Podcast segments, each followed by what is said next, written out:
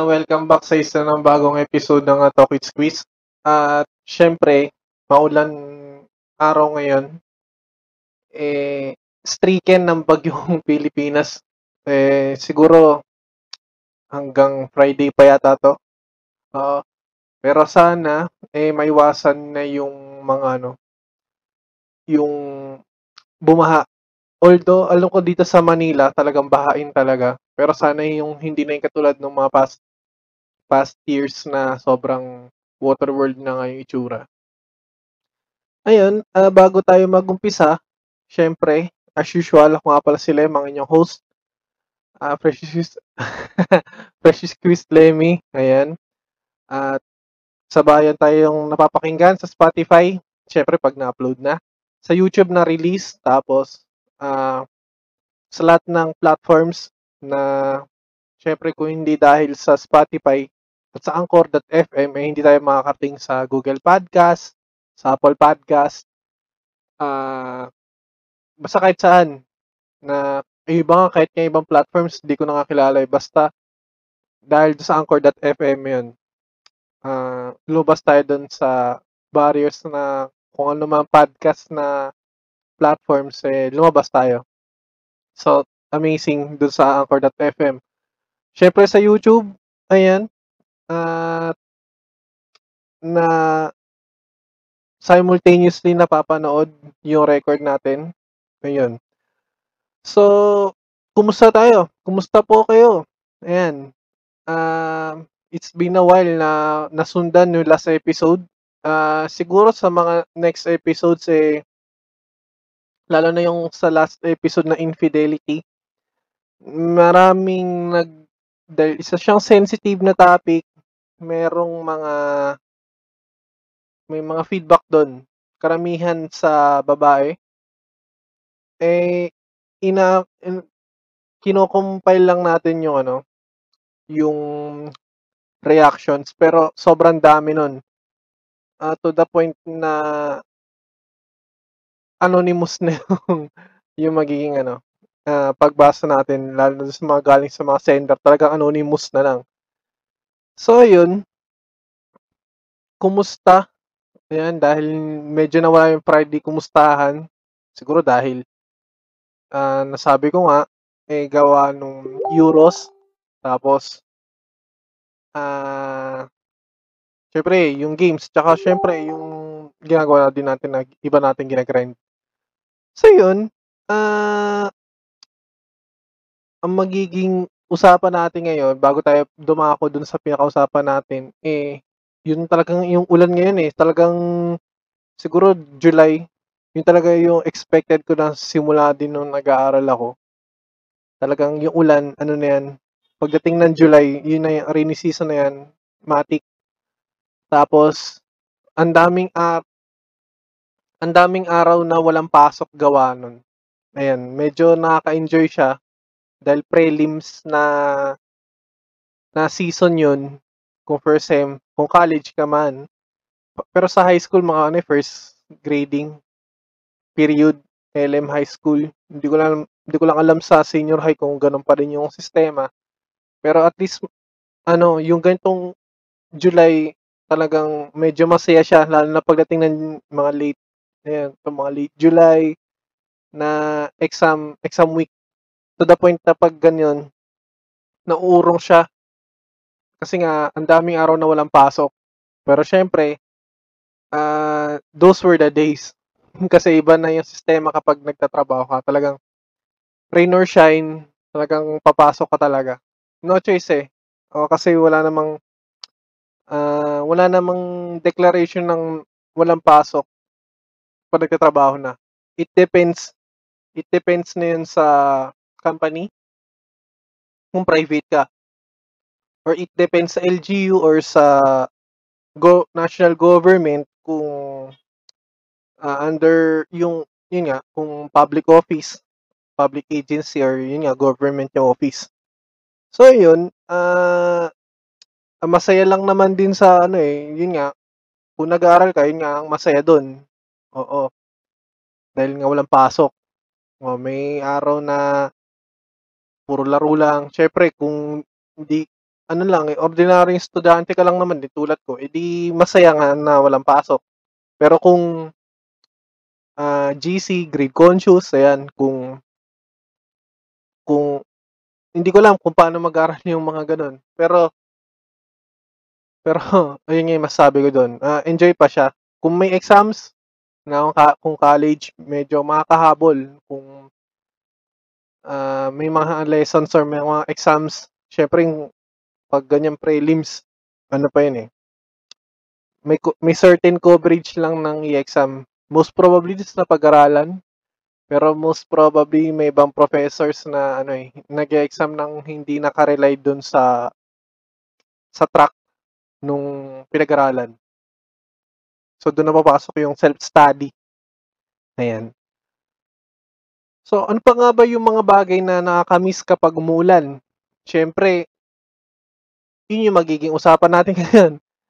Which is ang isang factor na nakaka-miss kapag umuulan, eh, siyempre yung outdoor outdoor biking, mga outdoor activities such as biking, oo. Kasi meron namang indoor, eh. Nga 'pag mga naka-rollers, ayan. Pero yun nga one one factor na talagang nakaka-miss, siyempre on a personal view, eh, yun nga yung pagba-bike. Kasi ito, ah, ma-open ko na lang din. Ano, ah parang napansin ko nga lang, eh, simula nitong pagpasok ng pandemic era nung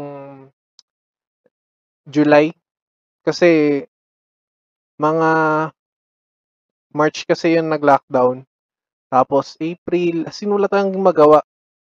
Ah, May, June, dun nga yung ano, eh, dun nga lumabas yung mga iba-ibang talento ng pagbe-bake, o na dun nga nauso yung ube cheese pandesal, eh.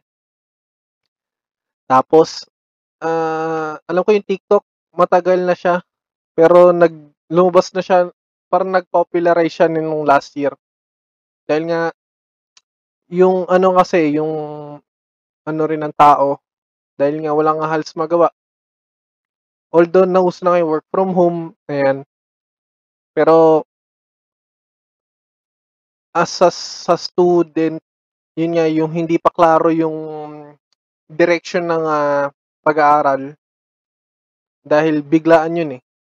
Yung mga modules na sinasabi. Online classes. Parang hindi pa siya ah fully ano, ah ah, tawag dito, constructed. Hindi pa talaga ayos. O kung ano man yung magiging, ah, atake dun sa ganong dun sa phase ng mga nag-aaral. Siyempre sa yun nga, sa nagtatrabaho, work from home. Pero sa estudyante parang di ko lang di ko lang alam masyado, ah, pero parang napan napa kahit siguro napapanood nga sa news, may may isang month na ano, na parang walang contact sa ano, hindi alam kung paano tatawirin yung lessons. May mga news na lumabas na ipasa na lang, kasi nga wala pang mga exams. So ayun, dun nga lumabas yung, ah, medyo prone yung, ah yung mga teenagers o yung mga mga estudyante siyempre more more time sa paglalaro, oo. Siyempre mobile games, PC games, o yun, na-expose masyado sa social media. Ayun, siyempre dun na yung attention ng mga tao nasa social media. Ayun, kaya nga ang daming nag-emerge na mga na mga programs, na mga channels, mga siyempre dun nga rin lumabas yung ito, yung with Squeeze, yung Precious Squeeze Lemmy dahil nga yung mental capacity ng tao na hindi nga lumalabas tapos sa tulad ko na work from home, eh, hindi mo na ma mai ilabas yung stress na na-accumulate mo ng araw na yun. O kasi nandun ka lang din sa bahay, eh, wala kang ibang pupuntahan, eh. So yun, baga kanya-kanyang outlet kung paano magre-release ng stress.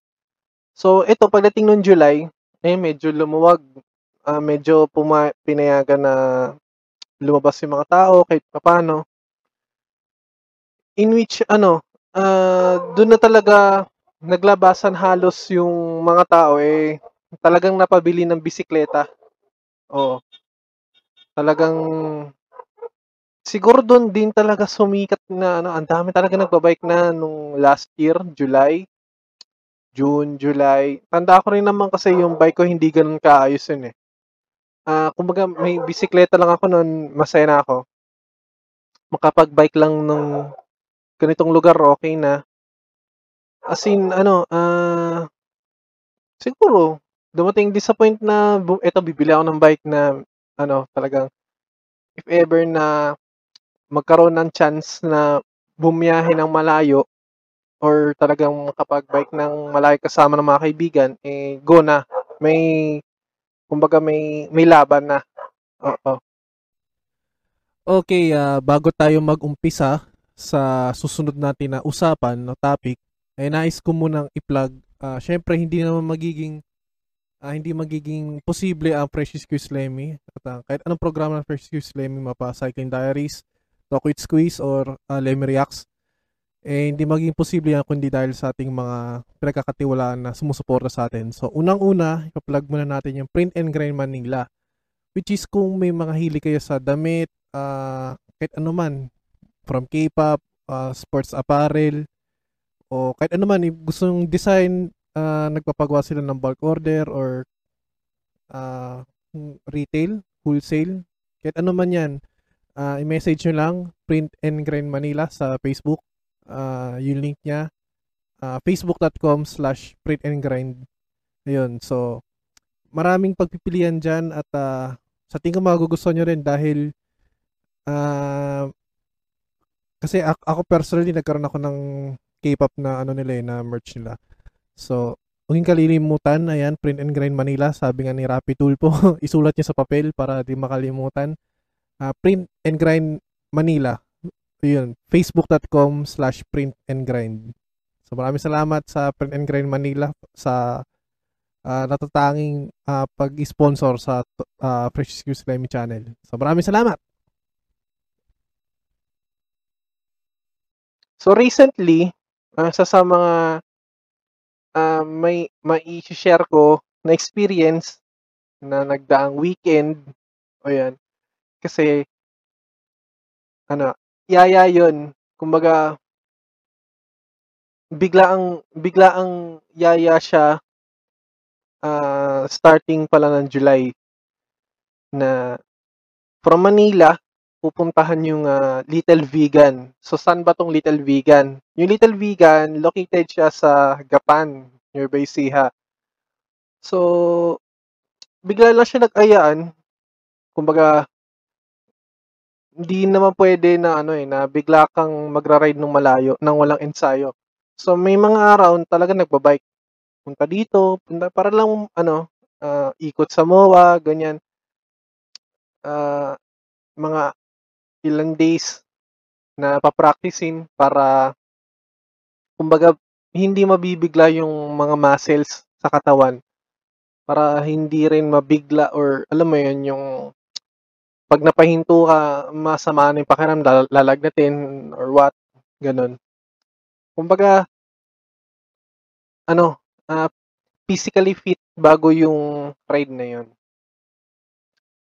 So, nung dumating yung weekend, dated na July 17 akala ko nun, kasi ang sinabi nun, ah, drawing pa siya.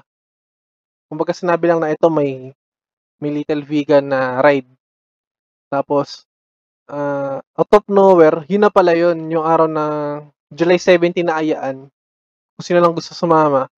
Tapos yung July 18, ah, go na. Okey. So, ah, kasama ko dito yung kaibigan ko, siyempre si Kenneth, na nakasama ko na rin dito sa mga usapan dito. As in ano siya eh, ah, kumbaga daredevil siya para sa'kin, yung kasama ko na yan. Kasi simula nung nahilig din talaga siya mag-bike, talagang malayuan na rin mga pinupuntahan niya.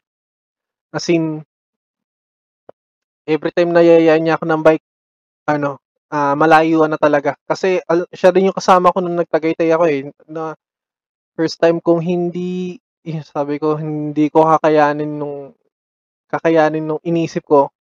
Pero nakayanan ko siya. Pero sa katutak na syempre biglaan lang naman yung ganong uh, first time biglaan para sa isang first timer na malayo ng ganong mga biyahe. Syempre ang daming ang daming moments na nagtulak, naglakad. Lalo na pag yung uh, wala ka pang baon na knowledge kung ano magiging diskarte kapag paahon, pagpalusong, ayun. Tapos, uh, nung Tagaytay, maulan siya. Ayun. Kasi year-end ride yun. Pero yung dito sa uh, Little Vegan na ride, maulan din siya. Ayun nga, ito nga yung umpisa nung paulan na to, tong week na to. So, nag-ride out kami for 4 a.m. Uh, hindi, hindi, hindi. Actually, 5 a.m. Oo. Tapos, yun yung pasikat yung araw nun eh. Uh, napakasarap mag-ride nun kasi cloudy.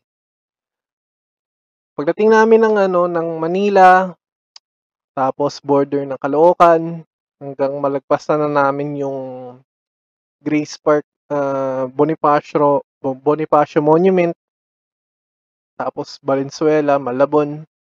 Ayun, doon na yung pagpasok namin na may kawayan, doon na yung uh, talagang bumus na yung ulan.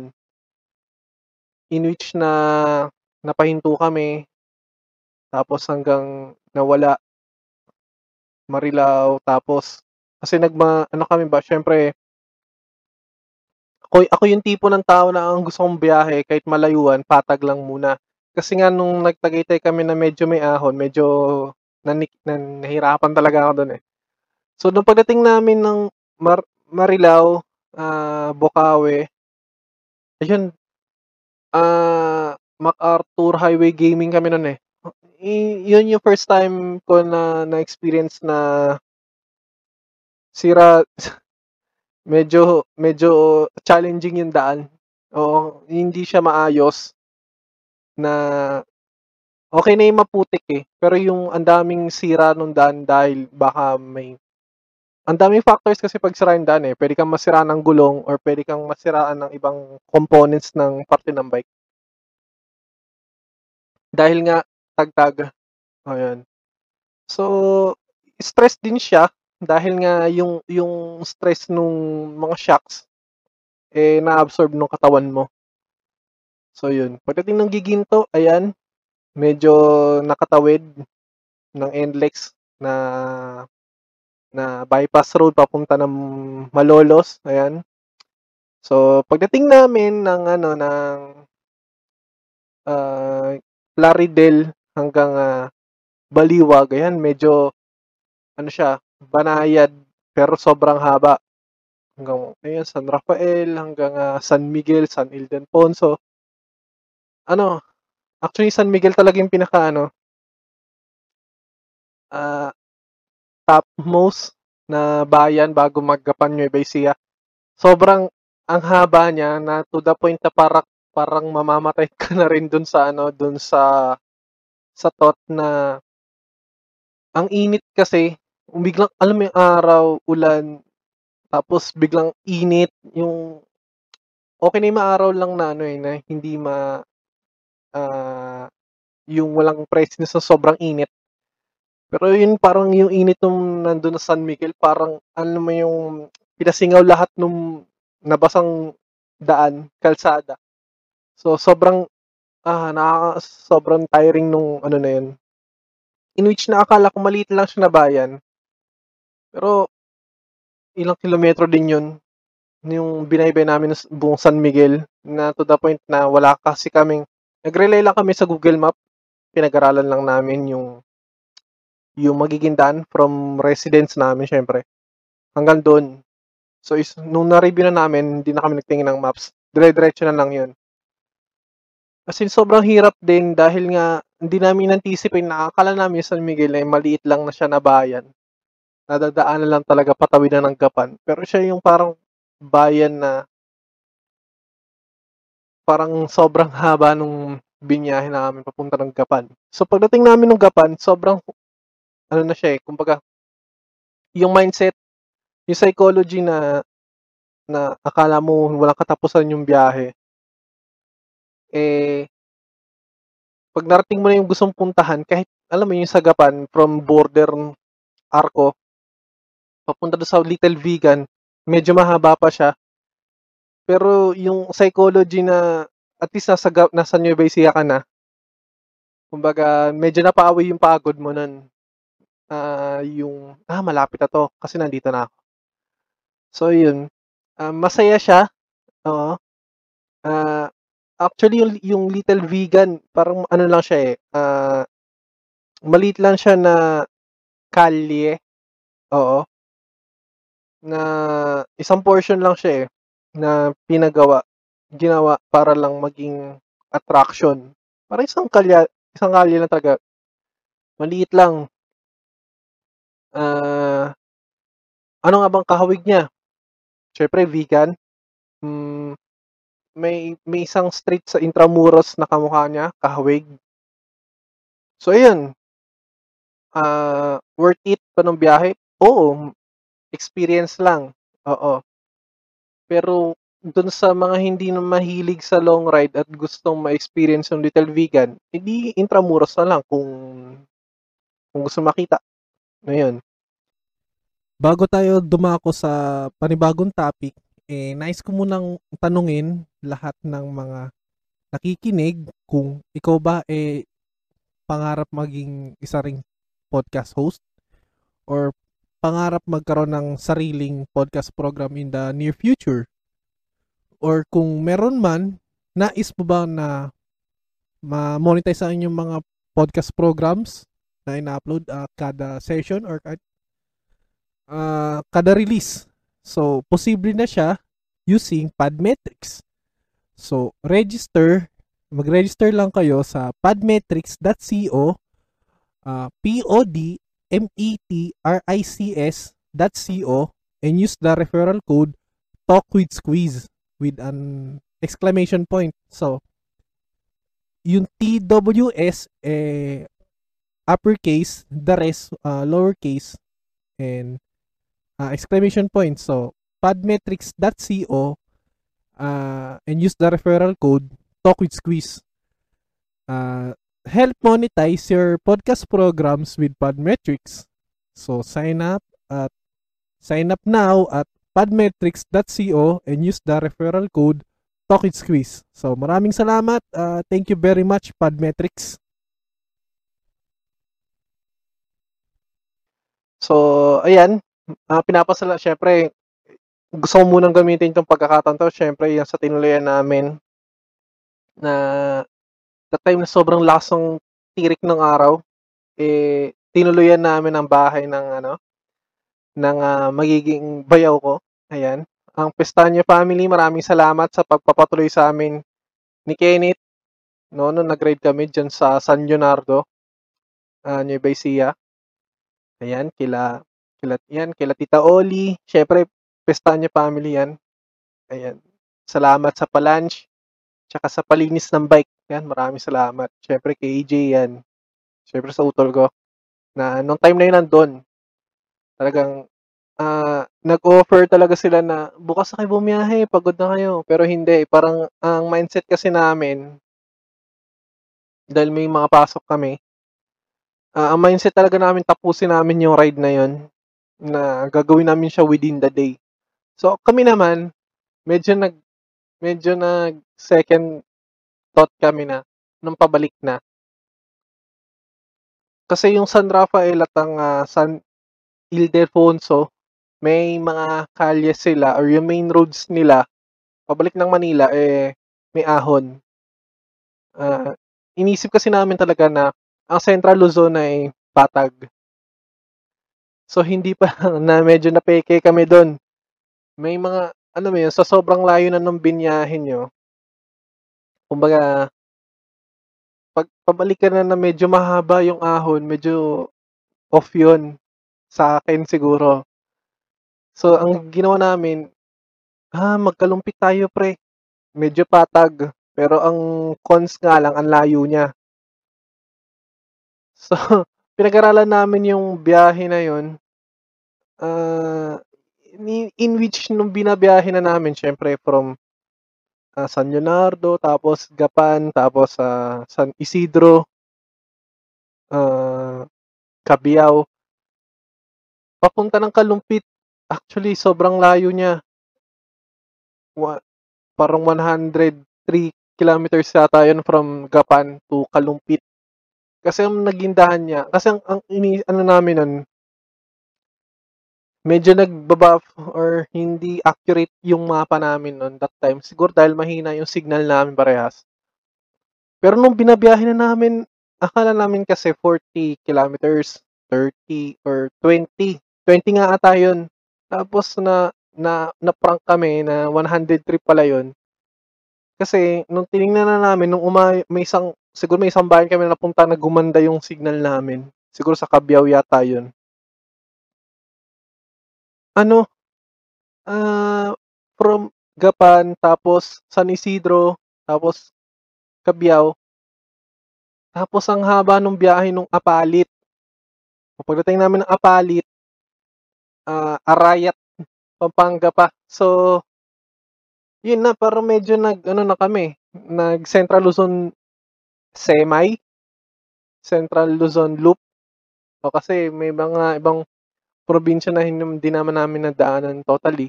So, semi or isang ano lang part. Pero unexpected yung ganong kalayo na ah, Arayat tapos yun na ata nagkalumpit. In which eh, nakakatakot kasi nung medyo nag alas 6 or alas 7 na medyo nandun na kami sa Arayat nun. Umulan. As in, ang dami ng naging stopover. Hindi dahil sa siguro sabihin natin napagod, oo, given naman na 'yun. Pero yung iba iba yung feeling nung stopover ng ulan. Kasi ang hirap bumiyahe ng maulan talaga, na maputik dahil yung preno hindi kumakapit. Eh, siyempre ano na lang din, i ah, siguro precaution talaga siya 'pag maulan. Ah, tapos siyempre 'pag given na 'pag probinsya may ibang kalsada naman na talagang maputik talaga. So ayun, ah, ang daming stopover tapos may isang bayan ata kaming ah, saan nga ba 'to? Santa Ana, Pampanga yata 'yun, Santa Ana.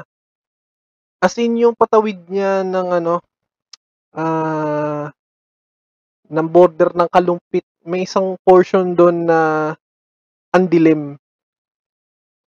Ah, sabi nga namin nung kasama ko kung tut yun talaga yung pinakatanging daan kasi dalawa siya, eh.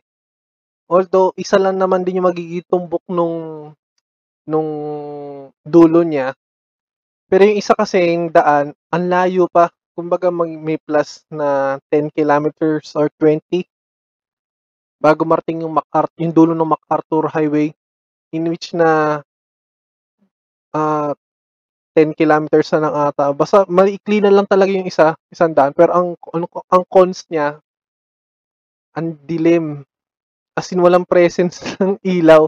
Ang magiging ilaw mo lang yung mga, yung mga kasalubong mo na sasakyan or yung mga sasakyan na nasa likod. Eh sobrang nakakatakot na kasi min, ah, 'pag ganong lugar or ganong kalsada or yung ganong diversion road harurot na yung mga sasakyan nun. Tapos ano, eh, may may may point talaga na ang nagiging ang naging technique namin is yung 'pag may dumaang sasakyan, siyempre kita na yung ano, isang portion na medyo diretso. Titingnan namin yung magiging daan namin. Kumbaga palag na kung may madaanan na makakabutas ng gulong, eh, pasalamat lang kami, eh, naka naka natapos namin yun ng walang aberya, walang walang sira ng gulong or na na-flatan.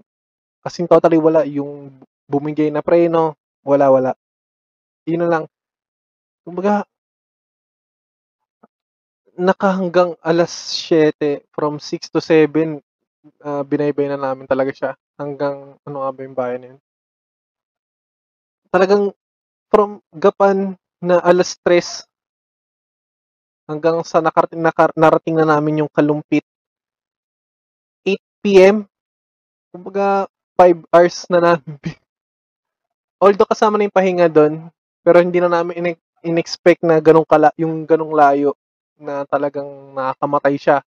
Kung hindi ka praktisado, kung hin kung ka lang na uh, napilit ng mga long rides, eh medyo off siya kung mo-off ka talaga kung hindi mo talaga siya wala ka talagang practice talaga. Oh, yan. Mahirap siya. Tapos ayun nga uh, kalumpit tapos uh, malolos. Ayan.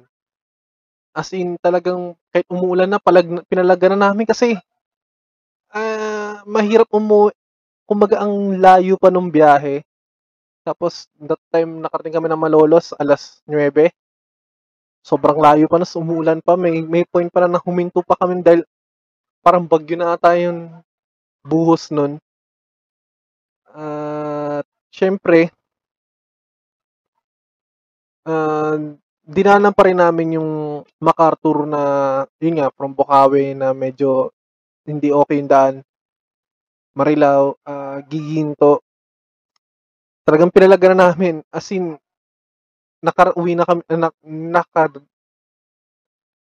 nakarating na kami ng Manila alas 12. Ayan. Kumbaga, border ng may kawayan uh, Bulacan at ng Valenzuela yun. Eh, nung pagkarating namin ng Valenzuela, talagang okay na. Uh, kahit malayo pa yon pero knowing na nakarating na kami ng NCR, ah, fulfilling na siya. Hindi na siya yung hindi na siya yung ah, layo pa, ano pa to?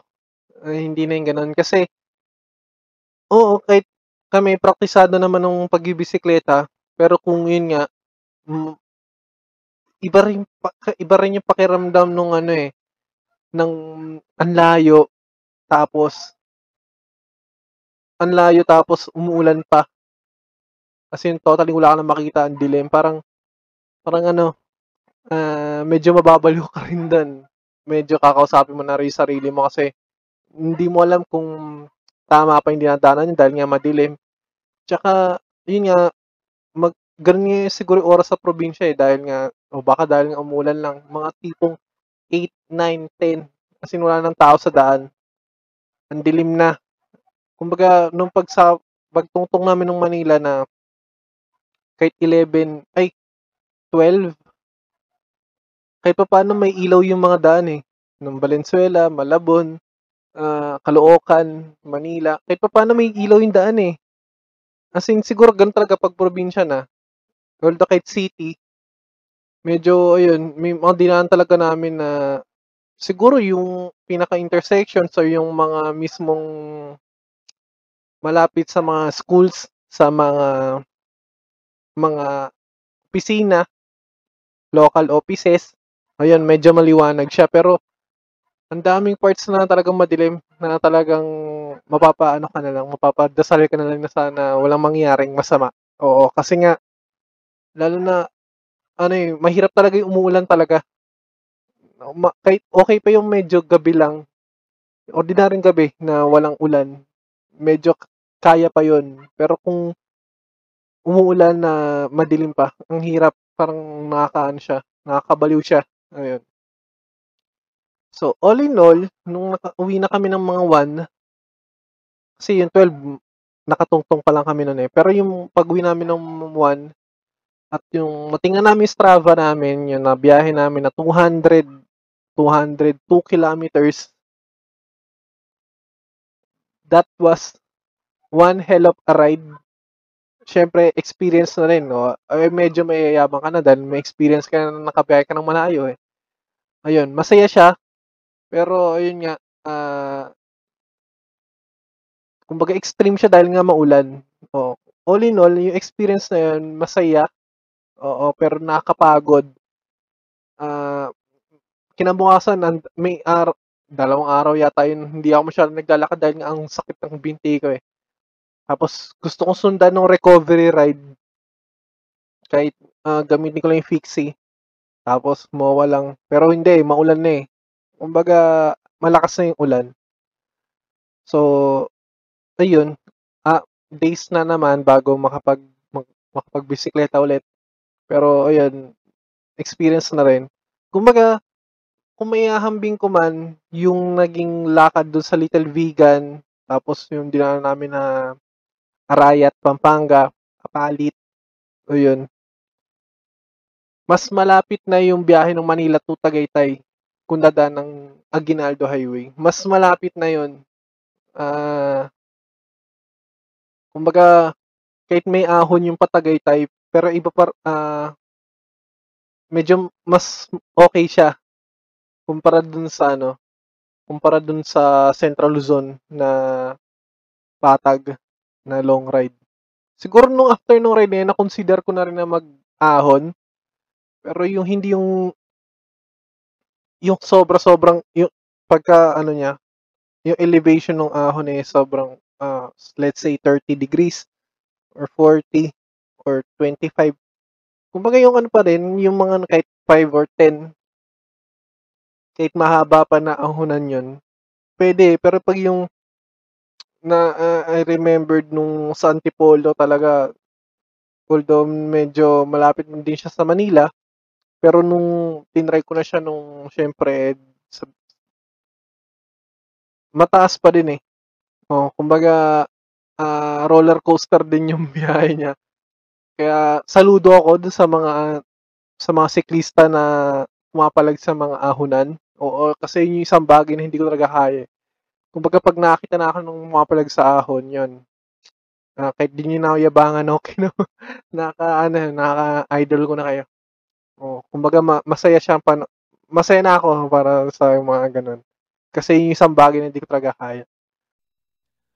Okay, bago tayo lumipat sa isa namang bagong uh, topic, eh nais muna natin pasalamatan ng isa sa mga naging sponsor ng Fresh Squeeze Lemmy Channel at ng uh, Talkie Squeeze, Cycling Diaries at ng uh, Lemmy Reacts. Ito yung uh, Sesam Shop at ang Jan's Thrifties.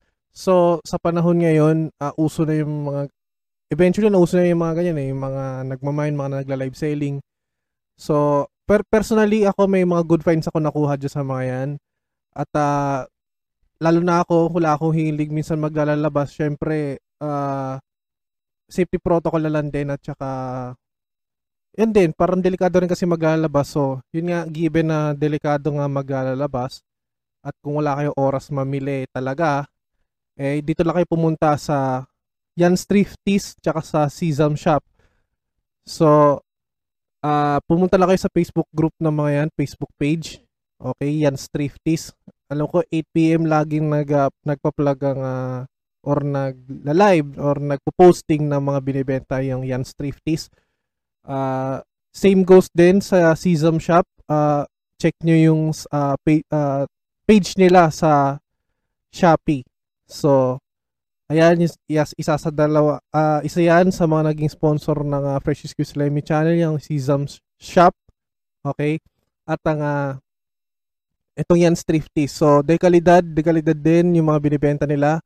At, uh, at saka, okay, good finds na good finds talaga. So, tulad nga na sinabi ko kanina, ako, sabi natin naka lima, anim na ako na purchase sa mga yan. Well, wala akong masabi, magaganda talaga. At saka, ayun, tuloy-tuloy lang at uh, at saka suportahan niyo yan Thrift yan Thrifties tsaka itong Sesam Shop. So maraming salamat sa inyong dalawa. Okay. Uh, bago tayo dumako sa isa naman bagong topic, eh, nais ko muna pasalamatan ng isa sa mga sponsors ng uh, Fresh Squeeze Lemmy Channel.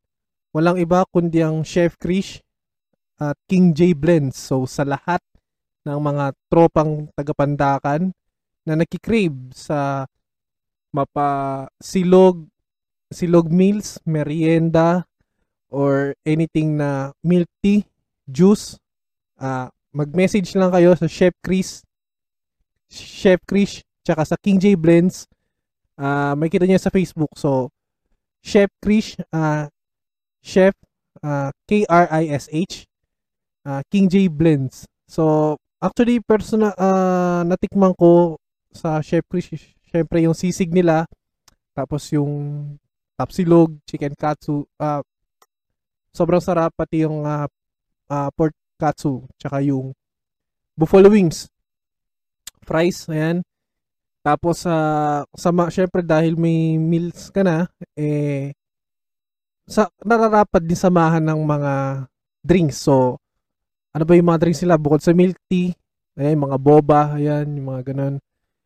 Uh, meron din sila mga juices, so green apple, uh, which is, alam mo yun, sobrang saktong-sakto siya para sa uh, sa panahon ngayon na summer. So, tandaan lang, Chef Krish, King J Blends sa lahat ng mga taga Pandakan or nearby Pandakan, Manila. Uh, nag-offer din sila ng uh, delivery.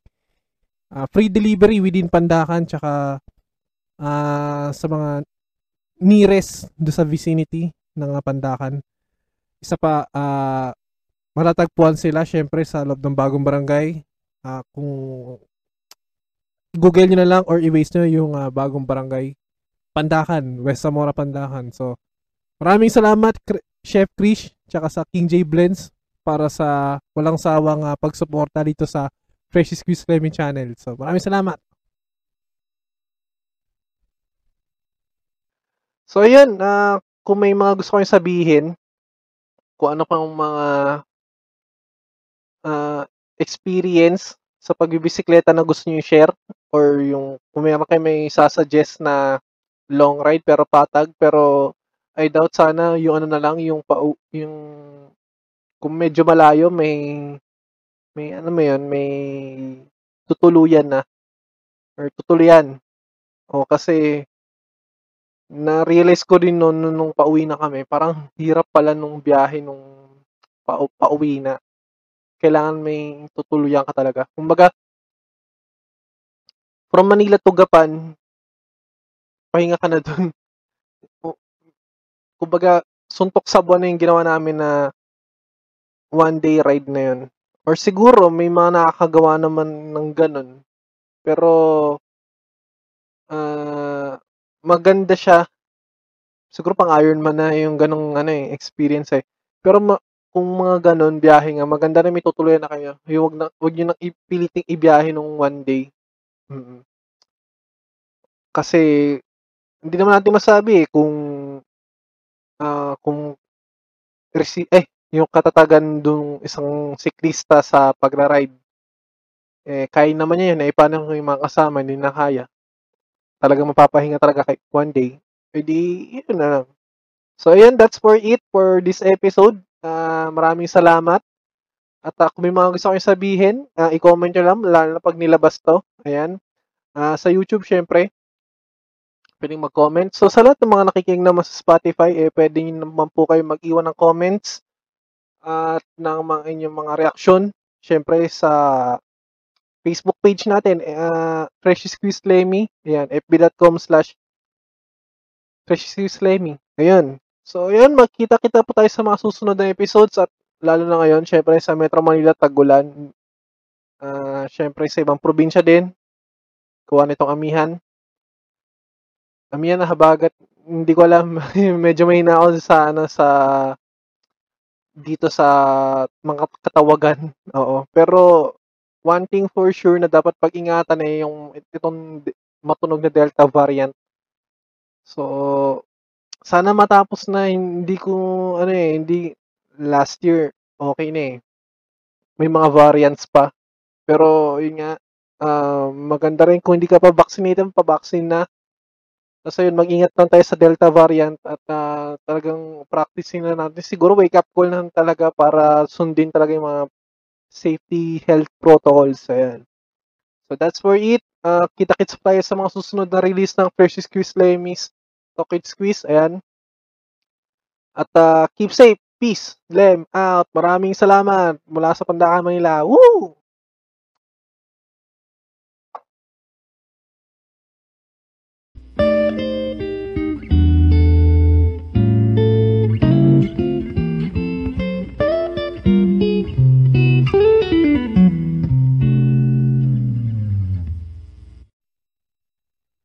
If you like our show, please follow us on Spotify. Follow us on Facebook. Fresh Squeezed Lemmy. Also, please follow us on Google Podcast, Apple Podcast, and Anchor. Thank you. The views and opinions expressed by the host do not necessarily reflect the official policy or position of Fresh Squeeze Lemmy. Any content provided by our hosts and guests are of their opinion and are not intended to malign any religion, ethnic group, club, organization, company, individual, anyone, or anything. Thank you.